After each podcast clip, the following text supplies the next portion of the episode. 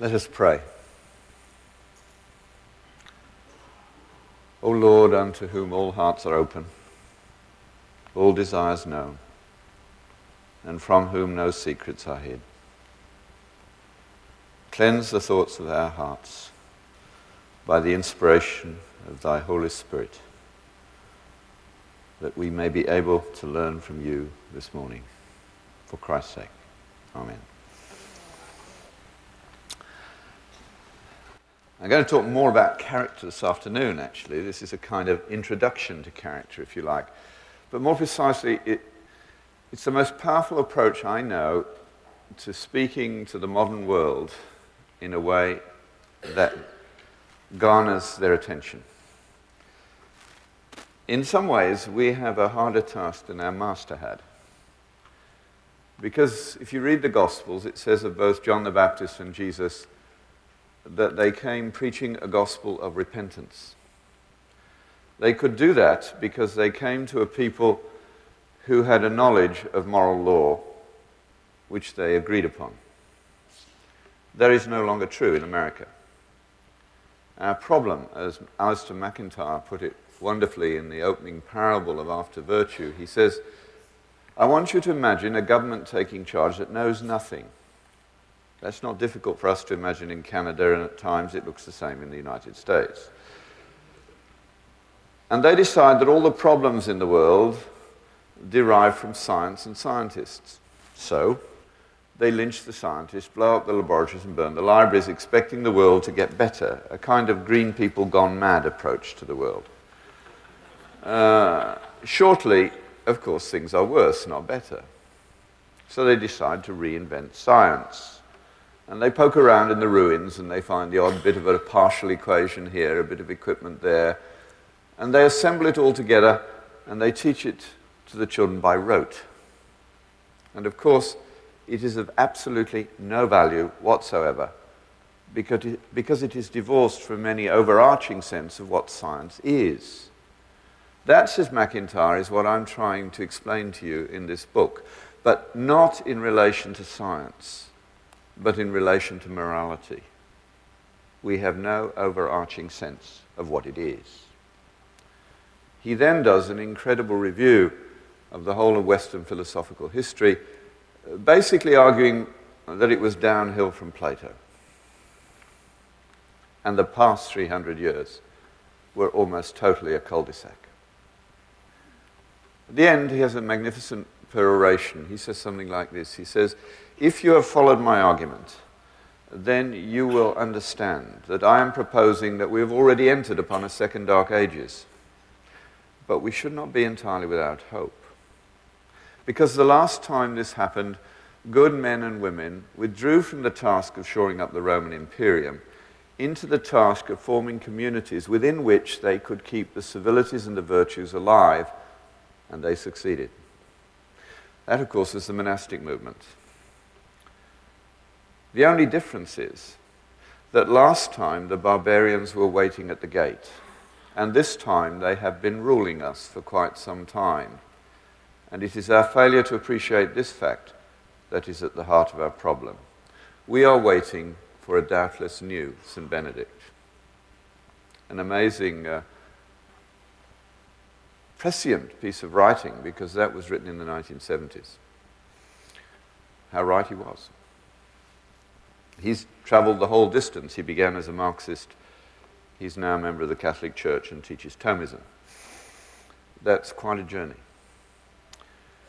So, in a society that no longer agrees about the nature of good and evil, tensions are inevitable. And you cannot start by talking about repentance because it's a meaningless concept to many of the people that I talk to. About 30% of the lectures I give are to entirely secular audiences. So this is a very nice, friendly week for me. I don't have to worry about being politically correct or how to play that game. But you certainly cannot start where Jesus started. And of course, if you do not believe in sin, then repentance is meaningless, forgiveness is impossible, and neurosis is inevitable. That's our society. The best approach that I've come across has a long history. It goes back to Plato, but the most recent incarnation is from just a little bit north of you. Uh, it's Father Robert Spitzer from Gonzaga, who is a Jesuit who teaches quantum physics and theology. And when he prays, you think you're listening to a Pentecostal until you analyze the vocabulary. Uh, he is one of the brightest men in North America, and he has my two passions to, to the full. He loves students and he loves learning, and he can bring the two together. And with his permission, I uh, take his somewhat philosophical approach and make it a little bit more earthy. After all, I am a physician, and physicians are very close to the ground much of their lives. Um, much to my delight, in fact, about a year or 18 months ago, I had a book come through the post. Uh, and when I opened it, it was called The Four Levels of Happiness by another Jesuit. And I wondered how come it had arrived in my mailbox. And then I opened it and found that it was dedicated to me and to Father Robert Spitzer. And this Jesuit, another evangelical one, says that he spends every weekend teaching another church the four levels of happiness. Why? Well, you all want to be happy, don't you? And everybody you're going to meet in the rest of your life wants to be happy, and most of them aren't. And we can do a lot about that. But the first thing to understand is that, as in so many other areas of our life, we have dumbed it down. We have truncated our understanding of happiness. So I want to teach you four levels of happiness. And all except the fourth, and even there, there is one little frightening clause, has a, parable, a parallel unhappiness. If you abuse the happiness by not understanding how it ought to be used, it will turn into unhappiness. Now, the first level I call animal happiness.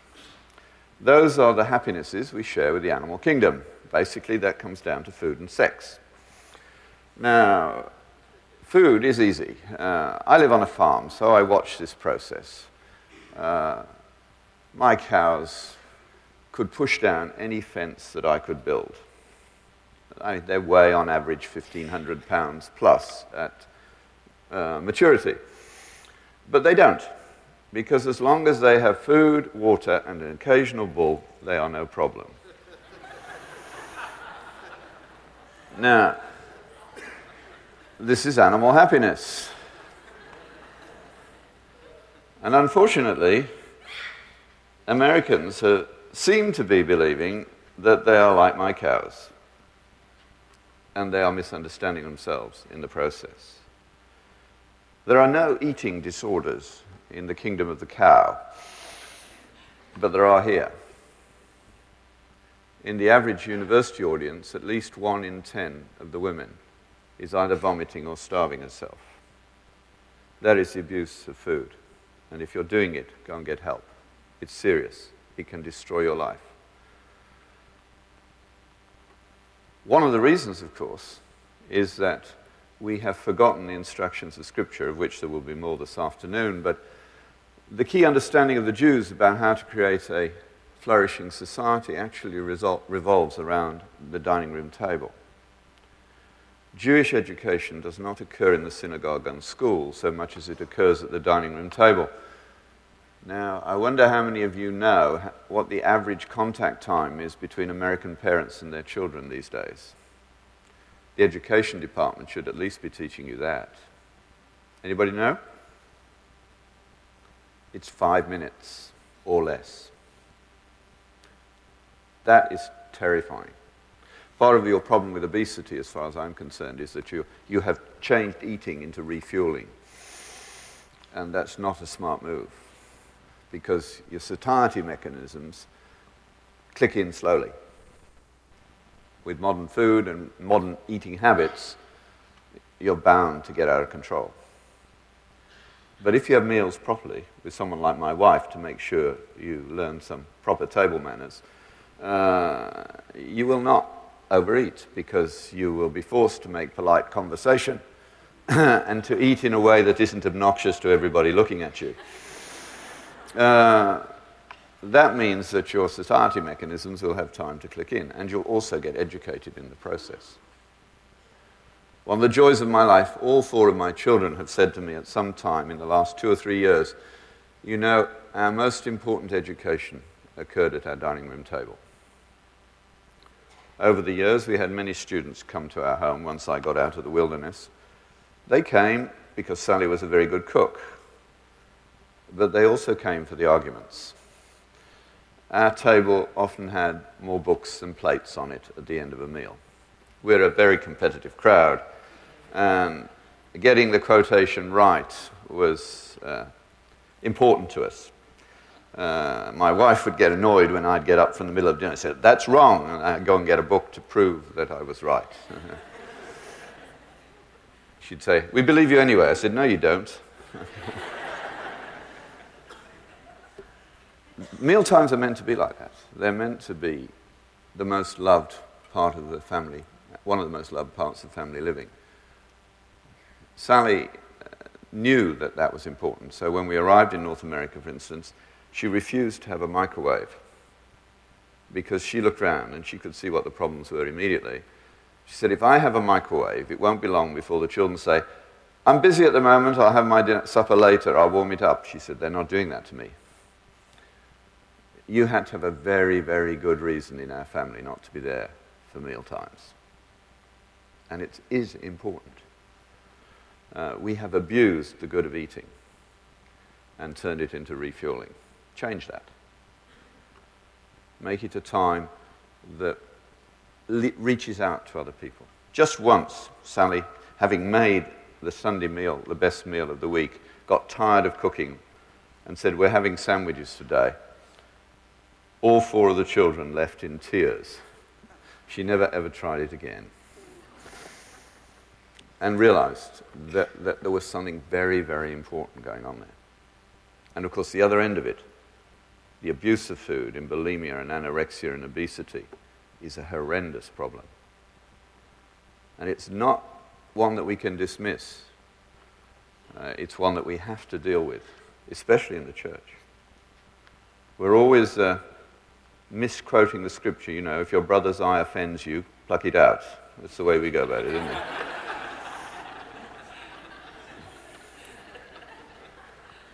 So if you don't drink, you're always pointing the finger at alcoholics. But if you're grossly overweight, you don't talk about gluttony. But it, I, there's a great deal of biological uh, injustice from the human point of view. It's one of the many seminars I'm looking forward to in heaven. Uh, but it is true that everybody can, in principle, control their body weight. Uh, there are only a few syndromes that that is not true of. I used to collect them. I know about this. Uh, nobody was overweight in Auschwitz. No one. We need to deal with these things, and we need not to point fingers, but to help one another. Now, my, I, I'm not the one to talk about this because God, by some mysterious grace of his own knowledge, gave me a perfect body weight regulation mechanism, so my weight hasn't changed in 40 years. Uh, but even those of you who have a weight problem, by the way, are in fact controlling your weight but not accurately. If I take a malnourished child, every five calories above maintenance will lead to one gram of tissue. That means if you were eating 15 calories a day more than you need and there was no body weight regulation mechanism, you'd go up uh, by 10 kilograms every 10 years. For Amer- Americans, 22 pounds. That's a lot. None of you are doing that, but the mechanisms need work. It's the abuse of food, the bad eating patterns that are the primary responsibility. And the church, if the rules were followed, it would not be the problem that it is. So when you start your families, take this very seriously. Sex, of course, is even worse. What I'm about to say is so profoundly countercultural that I was very slow to do it. Uh, I thought about it for a while and didn't have the courage. And eventually, of course, tried it out on an aeroplane. Uh,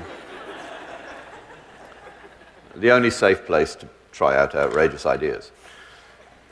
Uh, it was a student who sat next to me, and that was really unfair, because very shortly he found himself talking about happiness. And we got to this point. and I said to him, Well, if you're like my class, you're sleeping around. The problem with sex disconjoined from committed love is that it will shortly become first boring and then perverted. And I waited for the explosion of disagreement, but it didn't come. Instead, after a minute or two, he said, I've never thought about it that way, but perhaps you're right. Now, it turned out, of course, that he'd had multiple sexual liaisons over the previous two years, and each one, inevitably, had been shorter than the one before because it was about sex. And it's not an intrinsically highly exciting activity forever. It is initially, but not divorced from its real function.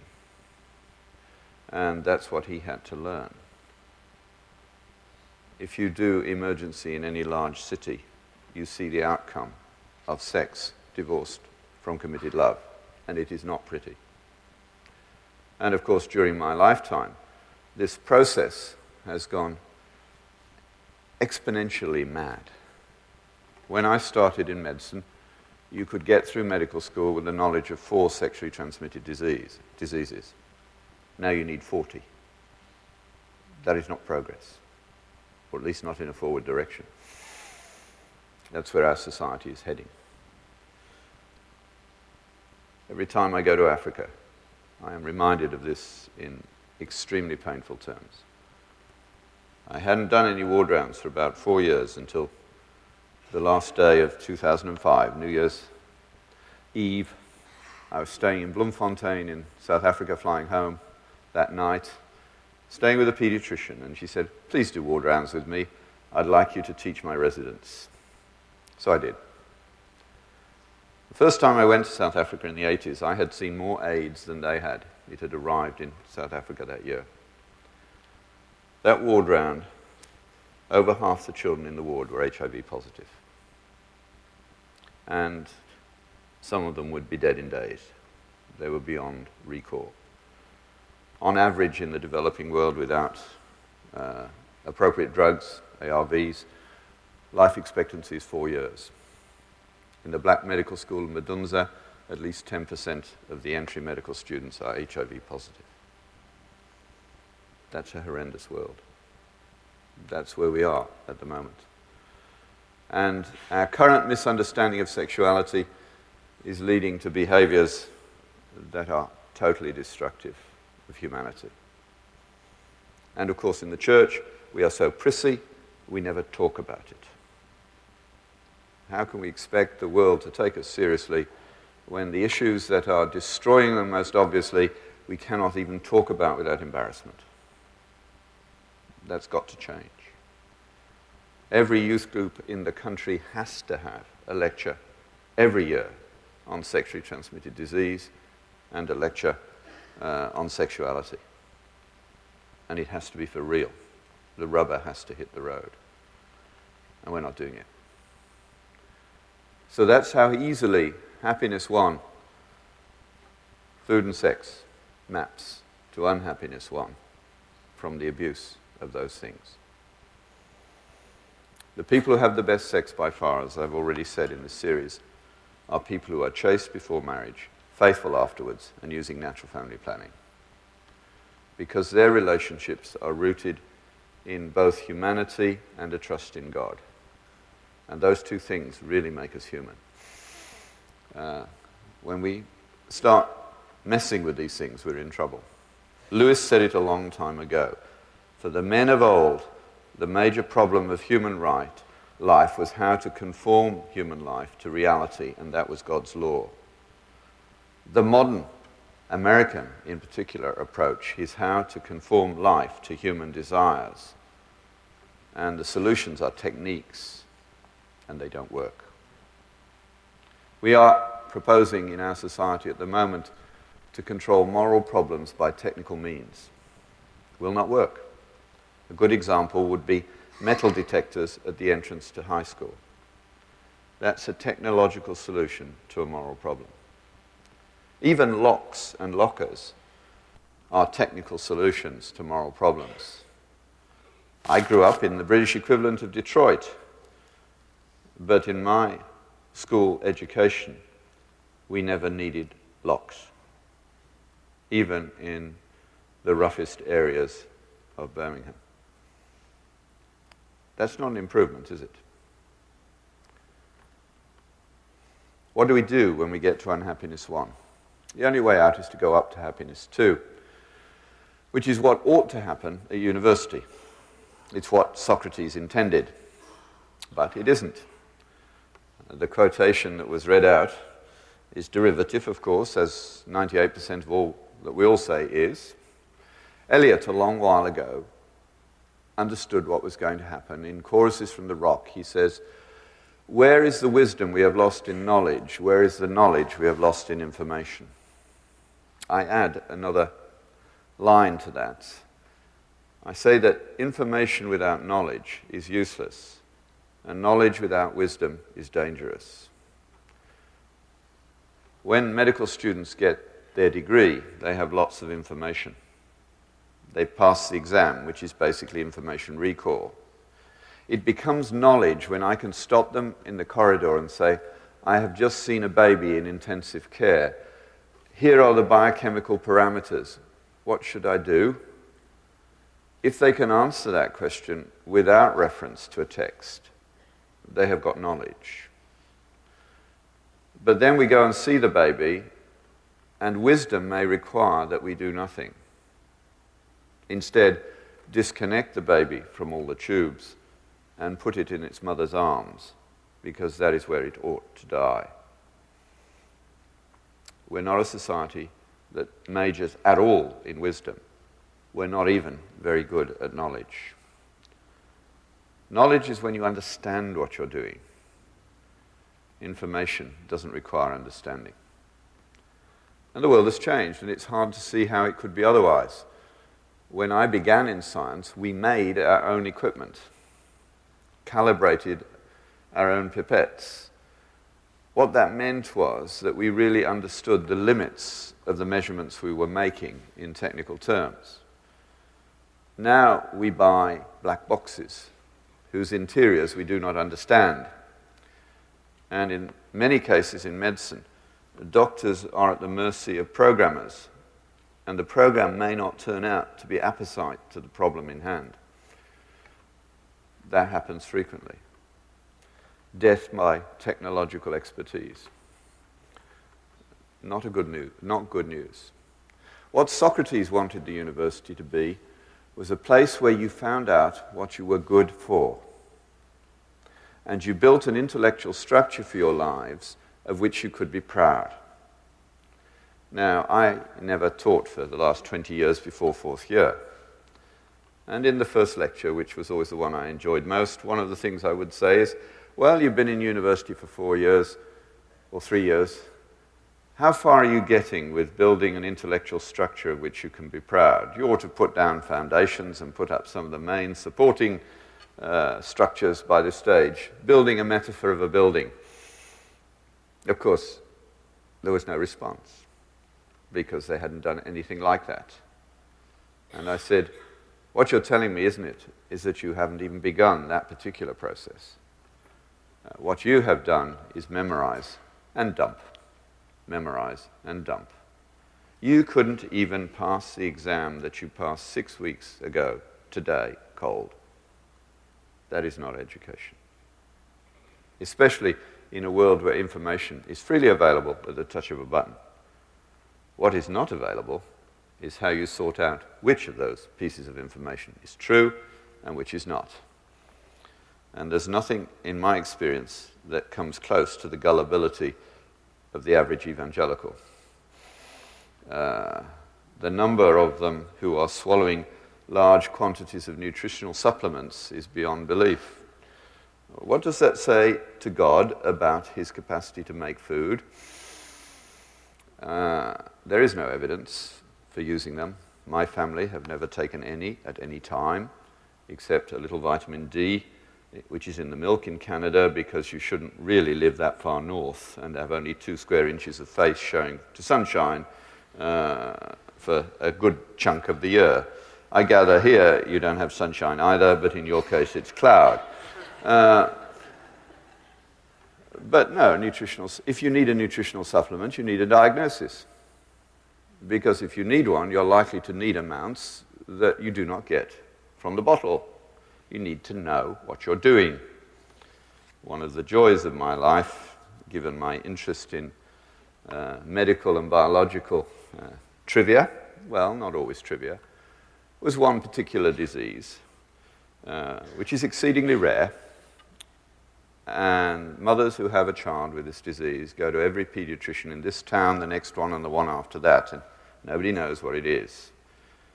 And being at the end of that sort of referral pattern, every now and again one would turn up with me. Uh, they bring in a little runt who smells all the while, has a funny rash, uh, which I immediately recognize, especially from its distribution. It's not growing very well, an unhappy child. And then I can say to the mother, I'll give you a normal child back in 48 hours. That, they think you're God, especially when it happens. But to do it, you need an amount of zinc which would make you or me very sick indeed. Uh, they've lost one particular transporting protein, and you can override it only by sheer volume. That's what should happen. That's real knowledge translated into action.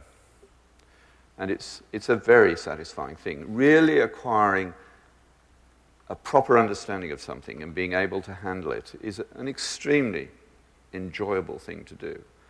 I think frequently, as professors, we don't model our enjoyment of learning as well as we should. Because, of course, there's a lot of work to be done before you reach that kind of stage. So, for instance, uh, here you are in a Bible college, and I gather you have an extremely good Greek program, but it's not oversubscribed because it's a lot of work. But languages are of permanent significance. Many of the other courses are not. Uh, we don't like hard work, do we? That has to change as Christians. Socrates wanted an environment in which day by day you were excited about what you're going to learn, so that he would be appalled at the thought that he could not pass an exam today that he passed a month ago. If he couldn't, the exam was wrong because he'd been working hard at it. And of course, the exams are wrong. There is absolutely no correlation between performance in medical school, as measured by the exams, and performance as a doctor. If there wasn't such a vested interest in the area called medical education, the whole process would be trashed. Anybody who looked at outcomes would say, we need to change. But it won't because there's too many vested interests. About 15 or 20 years ago, Obviously, I couldn't do anything in the medical program, it's so bureaucratized, but I did have my own course in biochemistry for about 15 students a year. It started as 20, but my intention in the first class was always to reduce it by at least uh, 25%. And that was not difficult to do uh, because many of them were just looking for a routine high mark. And I always began with two or three uh, examples that made it clear that wasn't going to happen in this course. I would, for instance, say, What have we taught you in this course about the beginning of the cosmos? No, it's biochemistry. They're not actually interested in cosmology. And I said, Well, it's a fundamental question. You ought to have picked up something in the science faculty. The only thing I ever got was a muttered Big Bang. And I said, No, no, I'm interested in a more general philosophical approach. Would you be interested in some options? And they'd say yes. So I'd say, Well, here are three. Either the cosmos was created in some sense, or it is eternal, or it is self creating. Can you think of any possibility that is not covered by those three? They couldn't. There is one, that it doesn't exist. You only imagine you're here. Um, but that's not of any great interest to people in the science faculty. Uh, so I only told them about that afterwards. And they said, well, let's find out which you believe. So I said, How many of you believe you're created? It's a very interesting question in North America. It has geographical variation. Uh, on the east coast of Canada, which is a time zone and a half further east than the US, it's a, it's a wonderful part of the world. It's back way before the 1950s. They believe in God out there. You get to Quebec, which is the most postmodern bit of North America, and they think the question is meaningless. and they don't believe. In Ontario, much like your East Coast, 10 or 20% of the students will acknowledge, but only like this, rarely like this. Uh, so I say, well, you're only Christians, you don't count, and they laugh. And then I rap their knuckles and say, would you have said the same if I'd said you're only Jews or Muslims? And by the way, if you ever hear an anti Christian comment, don't take it as an evidence of humility when you don't respond. It's not, it's cowardice. What you should say is something like this I'm not sure I heard you precisely. Would you repeat that comment? But please substitute Jew or Muslim for Christian. If you're not prepared to do that, you owe me an apology now. That's perfectly right. That's what should be done. Uh, so, knuckles rapped, we proceed. Uh, one down, two to go. How many of you do not believe that the second law of thermodynamics is true? Well, there are none of them. So I say, which model is therefore untrue? And they work it out. For once, Aristotle is wrong. It means the cosmos is finite. It had a beginning, it will have an end. So that means I know what you do believe, the vast majority of you. You believe in a self creating cosmos, as did Fred Hoyle and Bertrand Russell. But that disappeared when Hubble discovered the red shift. And anyway, they knew why they believed it, and you don't. They believed it to avoid God. You believe it because you don't think. Just, just imagine what would have to happen if you were to create yourself. You would have to be here before you are here. That is nonsense. It certainly destroys logic. I need logic for this class. If you believe that, you ought to leave now. And 25% do. Wonderful. The class improves.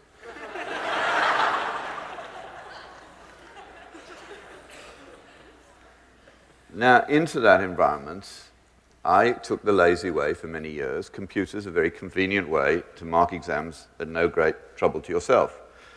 Uh, but it's very hard to test what kind of minds you have in your class. What really got to me was discovering that students were becoming very sophisticated cheats. And so I was horrified. They were using my class to cheat to get marks they didn't deserve. I was determined that that was not going to continue. I didn't know how I was going to do it. But then it struck me, since I wasn't smart enough to catch them, the only thing I could do was to take away cheating as an advantage. And I dropped all examinations of the traditional variety. I haven't used them for 15 years. All my exams were totally open book. You had access to a computer, you could go to the library, you could use a telephone, you could talk to your neighbor. Uh, they thought it would be easy. it wasn't.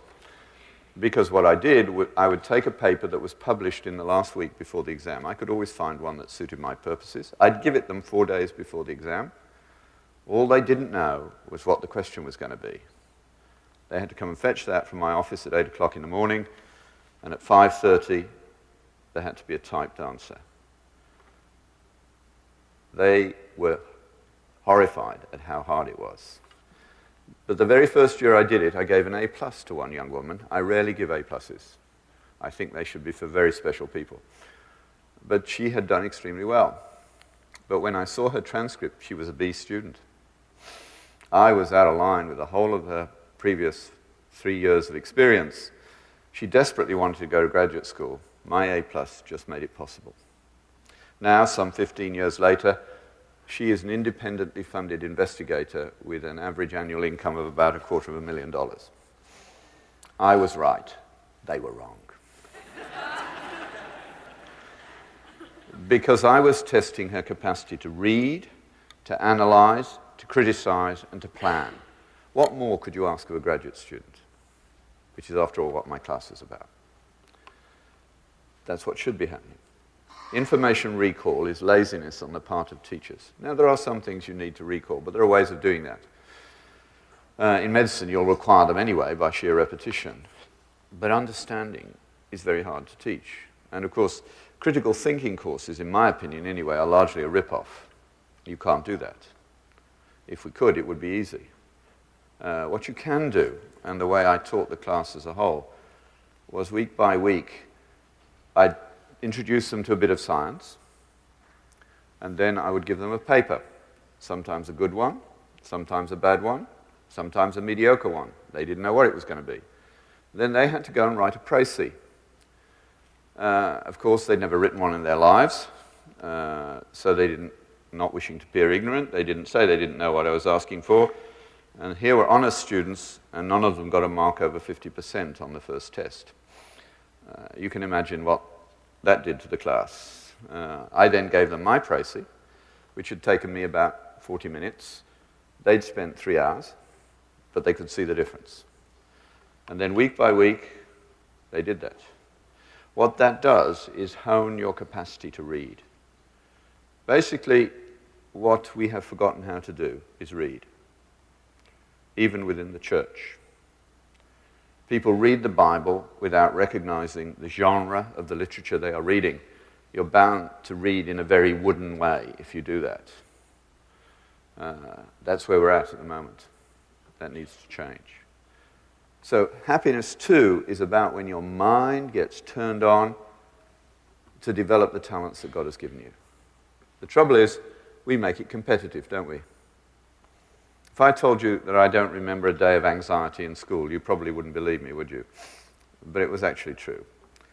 Uh, but modern students live from one evaluation to the next in a state of chronic anxiety, especially some of the more dutiful ones of you, and especially some of you who are immigrant from families with demands upon you which are unreasonable. Uh, that's happening a great deal. Uh, constant evaluation is constant neurosis. Especially in medical school, it makes no sense whatsoever because once we've set, allowed someone into medical school, after a year, we have to make something out of them. We've already spent too much money on them. What we need is criteria to demonstrate competence, and that's much harder. It can be done, and that needs to be done across the board. It's time to change the system. The system isn't working, and with information as freely available as it is now, what was needed in the past to find that information was a training program. It, to be a good user of the stacks meant that you'd got a good mind, you had a network of authors and things. That's all gone now. Those skills are meaningless. So we need a new system. And the education system is responding slowly or not at all. And so unhappiness two is neurosis. At least 20% of our medical students are having problems with drugs and alcohol in a very short time. I go to medical meetings knowing that about 30% of physicians could not be called in off duty and be expected to be competent. They control their release mechanisms so that they're competent when they're supposed to be, but they can't control their lives. They're out of control, as is the whole of our society. How else do you describe a 50% uh, divorce rate and at least a 15% STD rate in students coming into university? That's an out of control society. The only way out is to go to happiness three. Happiness three is when you begin to realize that some things are intrinsically worth doing. They're worth doing for no other reason than that they exist. The best example would be children raising children is not pure continuous joy, especially two year olds, right? Uh, but it is one of the best things you do in your life, especially if by the grace of God you're allowed to do a half decent job. Uh, I refer to my CV now as my curriculum vanitas, uh, but not to my uh, grandchildren. They're my curriculum vitae, and very different they are, and it's a joy to watch them and they give you joy along the way. Happiness three has some nice laughs attached to it every now and again. The first one I remember with my grandchildren was my uh, granddaughter Hannah, now a, a, very nice young woman of approaching puberty. Uh, but when she was three and a half, her mother, my daughter Kathy, looked up and I was there. She was pushing over her little brother Caleb every time he balanced on two legs, just for the fun of it. And Kathy looked at her and said, Hannah, I wish to speak to you. And Hannah looked up at her and said, I don't wish to discuss it. which at three and a half was not bad, but Kathy just about got her to the bedroom and shut the door before we all burst out laughing. And, and I said, Glory, hallelujah, there's justice in this world, because Kathy had been the same sort of child herself. So I see others know these children, yes. Uh, that's happiness three. Um, medicine can give you happiness three. When you get pulled into the care of patients beyond the call of duty, when you save someone's life when, under any ordinary circumstances, it would not have been saved. You go home, not paid in dollars, but paid in much better currency. Uh, you never forget them, they never forget you. I've often been in Africa when American docs have arrived to do a short term mission. For a couple of weeks, we work them hard. Uh, they see a lot of patients every day under difficult circumstances for no pay. And do you know what they invariably say at the end of it? This is the best couple of weeks I can remember for a long, long time. Why? Because they were appreciated. In Africa, I never left a clinic without a gift. Uh, every time we went to Africa in the summer, by the end of the summer, we had a little flock of chickens. Largely because of my children.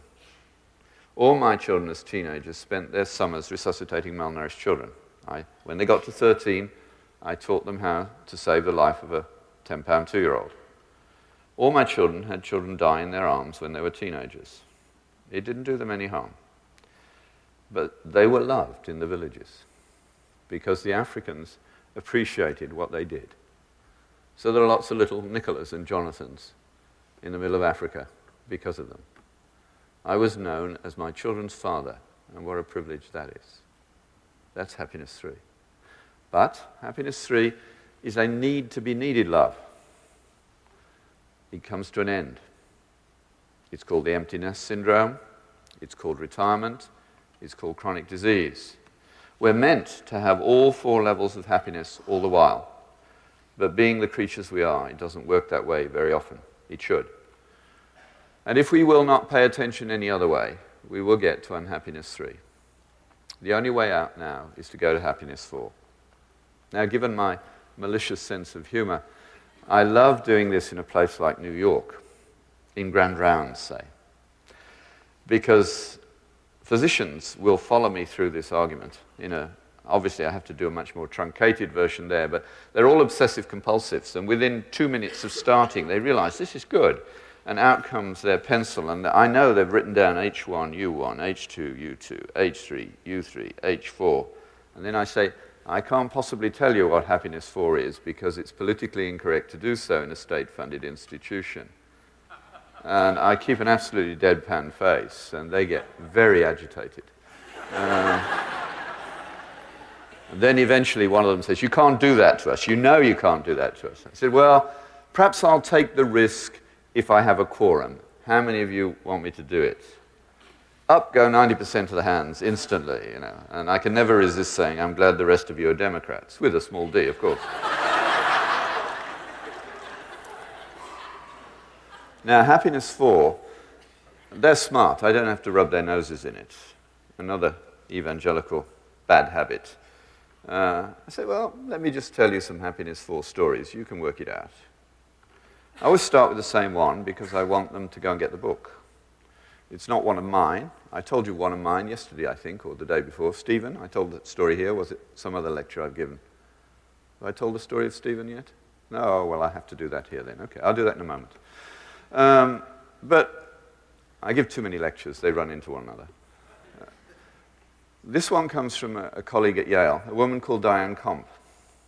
She'd be a lovely speaker here, except that she's now in Liberia. Um, she, like me, grew up in a Christian home. Like me, turned out to be smart without knowing what it meant. And we both went off to university and lost our faith and got promoted. That's the usual sequence. She ends up running the pediatric oncology program at Yale, looking after kids with cancer. And if you are well brought up, go thank the people who gave you that. If you are honest, hardworking, reliable, trustworthy, you didn't do it. It was done to you. Go thank them while they're alive to be thanked. And she, I flirted with Marxism and then became merely driven by ambition. Those are things you can get over. Marxism disappeared one afternoon on a cliff in Czechoslovakia. That's easy. Um, existentialism is a much more serious uh, condition. And that's what Diane had chosen. But she was good, a very nice lady, single lady, loves children, doesn't have my 15 grandchildren. So she really knows her kids. She does everything for them runs support groups, the parents are going to lose their kids. You name it, she does it except one thing. She had come to believe that life has no eternal meaning. So she had nothing to say to a dying child. The only honest thing would be to say, This is absurd, I'm glad it's you dying, not me. That's neither kind nor uh, helpful. Uh, it may be true, uh, but Diane was a nice, kind, helpful lady, so she solved the problem by never being there. But her mother, so to speak, kept showing up at the back of her head saying, Diane, I didn't bring you up to desert people you love and who love you when they need you. And of course, in the end, she gave in. And God, being God, showed up on the very first occasion.